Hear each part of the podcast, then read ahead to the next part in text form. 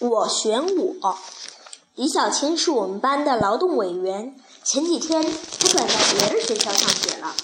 今天开班会，李老师让大家补选一名劳动委员，选谁呢？教室里静悄悄的，大家都在想。突然，王宁站起来说：“我选我。”大家都愣住了。李老师亲切地说：“王宁，说说吧，你为什么要选自己？”王宁说：“我和李小青是好朋友，他爱劳动，爱集体，我也要像他一样热爱劳动，关心集体。”王宁的话刚说完，教室里响起了一片掌声。